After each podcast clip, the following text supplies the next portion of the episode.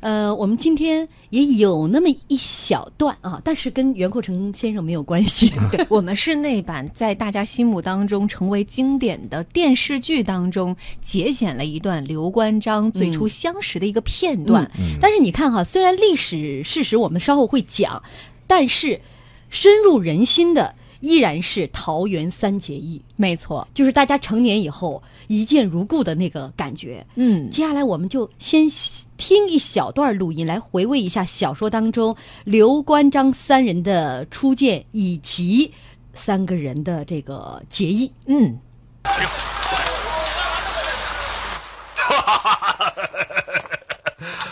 俺姓张，名飞，字翼德，平生最爱结交天下豪杰。今日幸会二位壮士，甚觉意气相投。呃，请啊，请请快请请！来人，上酒！某姓官名羽，字云长，河东解良人。在下刘备，刘玄德。为你我三人萍水相逢，一见如故。请。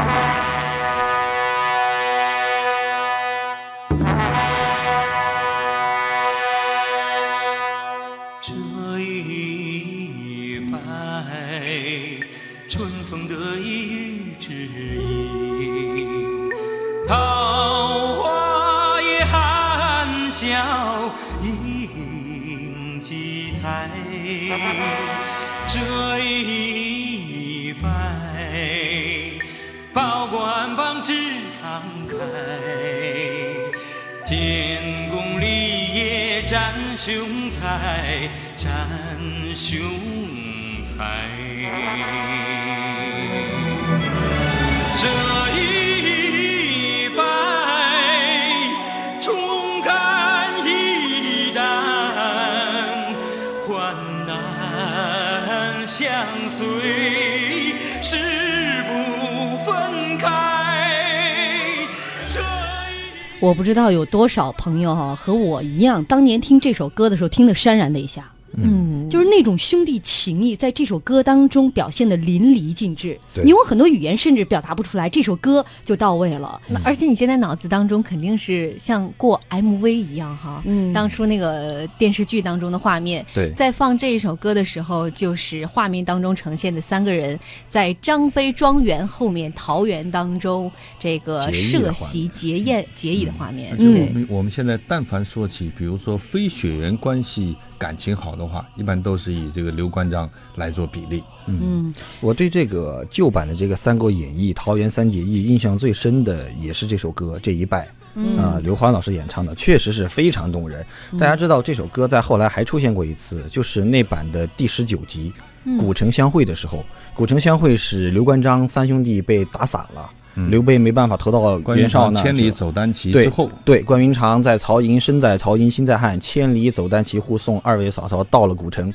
张飞其实是已经比较像是落草为寇了，嗯最后占据了古城。然后两个人，哎，张飞还误会了关羽，然后两人打了一架，然后冰释前嫌。冰释前嫌之后呢，就想办法去找刘备，然后简雍，简雍先生帮刘备从袁绍那个地方逃了出来。哎，这个时候三人在古城门口相会了。张飞一个小小的破而古且城，在古城这个城墙下呢，斩了蔡阳。对啊，也是。其实这个史诗当中，蔡阳是刘备斩的。对嗯，这个《三国演义》和史实当中有很多的这个出入，比如说三人的桃园三结义，在《三国演义》啊，当然我们后来听的这个评书啊，以及看的电视剧啊，嗯它都是在《三国演义》的基础上来这个进行的这个评讲、评说以及这个拍摄啊。呃，《三国演义》在第一回当中就是桃园三结义，对，其实大致讲的是刘备在二十八岁的时候看到了这个刘焉发了一个榜，榜文讨黄榜金的文榜要文要讨伐这个黄巾军。嗯他当时就在看着这个榜文的时候一声长叹，他说：“哎呀，我是有心无力啊。”对他其实作为汉室宗亲，看到这样的一个天下大乱的这个局面，有心无力。结果他后面一声大喝，哈，说：“这个你啊，丈夫对就与国家出力，何何故故长长叹嗯叹？就是意思是，他其实，在前面的意思嗯就是，我有心但没钱呐、然后张飞在后边说了句：“我有心，我也有钱呐，嗯咱俩一块儿干呗，就是这个意思。两个人就一拍即合。后来呢，这个时候他们两个去酒馆儿去喝酒的时候，嗯以为你一下呃同路人嘛，聊得很开心，哎自然然后就开始哎要去撸对串儿了吧？突然进来一大汉，然后这大汉坐下，第一句话就是“快斟酒来吃，吃完我入城去投军”。哎，发现同路人，没错，这个时候关羽进来了啊！关羽跟他们简单讲了一下他为什么要去投军，是因为之前在老家犯了事儿，对呃，是杀了欺凌百姓的一个地方的土霸王，是逃难于江湖。三个人一见如故，相约第二天到张飞他们家桃园里面去结义。嗯，这就是桃园三结义才呃，在这个《三国演义》当中的第一部啊，第一回合是这么来铺陈的。对，我不知道你们二位对这个三个人物登场的时候印象最深的细节是什么？其实你看，就是我们刚才也讲了，这《三国演义》里面这个设计的登场，就是三个人都是大丈夫，三个人出来相聚是为什么相聚？就是因为意气相投，为了以天下为己任。刘备看见榜文，第一想的是：哎呀，不能够匡复汉室，于心有愧，长叹一声。然后张张飞一看呢，你叹什么气啊？大丈夫不与国家出力，何故长叹？然后关羽呢，出场第一句话就是：我待入城去投军。就是三个人第一次见面，就是想要心腹汉室，一下子三观就契合了。对，而且电视剧里特别有意思啊，这个电视剧里还设计了一个桥段，嗯就是张飞和关羽怎么惺惺相惜呢？两人打了一架。不打然后不相识嗯对，张飞卖猪肉嘛，然后就刻意把那个凉猪肉放到水井里不开，然后放放一大板子压着，说谁能搬起来我再卖。关羽咣就去搬起嗯来了，他以为别人搬不起来，就关羽太能打了，上去咣就搬起来，然后两人打了一架，打得惺惺相惜。你就发现这个设计就是三个人完全都是，呃，忠肝义胆、肝胆相照的好汉子，就是大丈夫。嗯我我对这个几个人主要是印象最深的是这个容貌形态的啊，你比如说起来，张飞抱头环眼，嗯啊这个形象，然后关羽面容重枣，嗯卧蚕眉，丹凤眼。刘备呢？当然，刘备在这个里头 没写，但是在这个之前关羽写哎之之前在关羽张飞的这个视觉里头，嗯感受到两耳垂肩，双手过膝，帝王之相啊哎帝王之相。这这个不过刚才怎么特也别大觉得是在动物园里常见的。而且这个三个人的身材都还比较魁梧，所以这也是关张为什么比较能打的原因。这个刘备的呃身高是在那个《正史》里有记载的，七十五寸。关羽这个《三国演义》里写的是九尺，九尺嗯张飞写的是八尺，这个汉尺大概是和现在的二十多公分吧，二十三四公分左右吧。 嗯，反正我一看，我当时是看这个《三国演义》的小说的时候，我真是觉得刘备哈具备了狗仔的这个能力。你想想啊，头次见面能够让对方毫不设防的，呃，有有点知心大姐的感觉啊，把这个自己的秘密都告诉了他。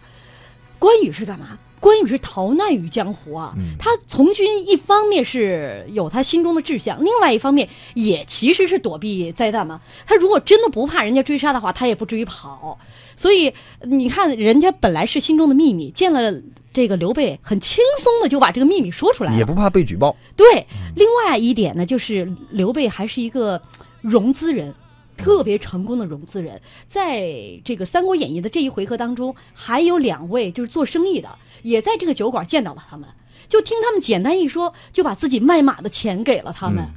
所以我这就觉得成为他们创业途中的第一波天使轮儿。领头《三国演义》里头说的这个资助，他的在史实里头也有。这刘备嗯呢，由于这个仗义疏财，然后在乡里当很有威望，有几个做生意的呢，觉得他经常说话语出惊人，觉得这个人以后肯定是不一般。再加上他家里头呢，就是他的房屋亭角有棵桑树，铜铜如车盖。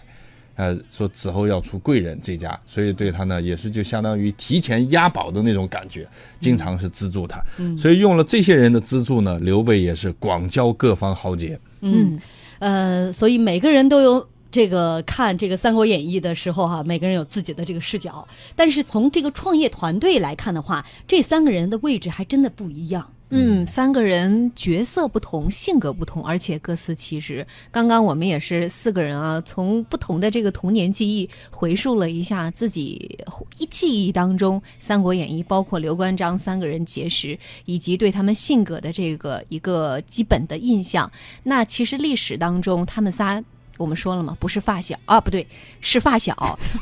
我已经把自己绕进去了，对吗？张，飞真的那么毁你童年吗？对，当年我觉得童年有关阴影羽还挺帅的。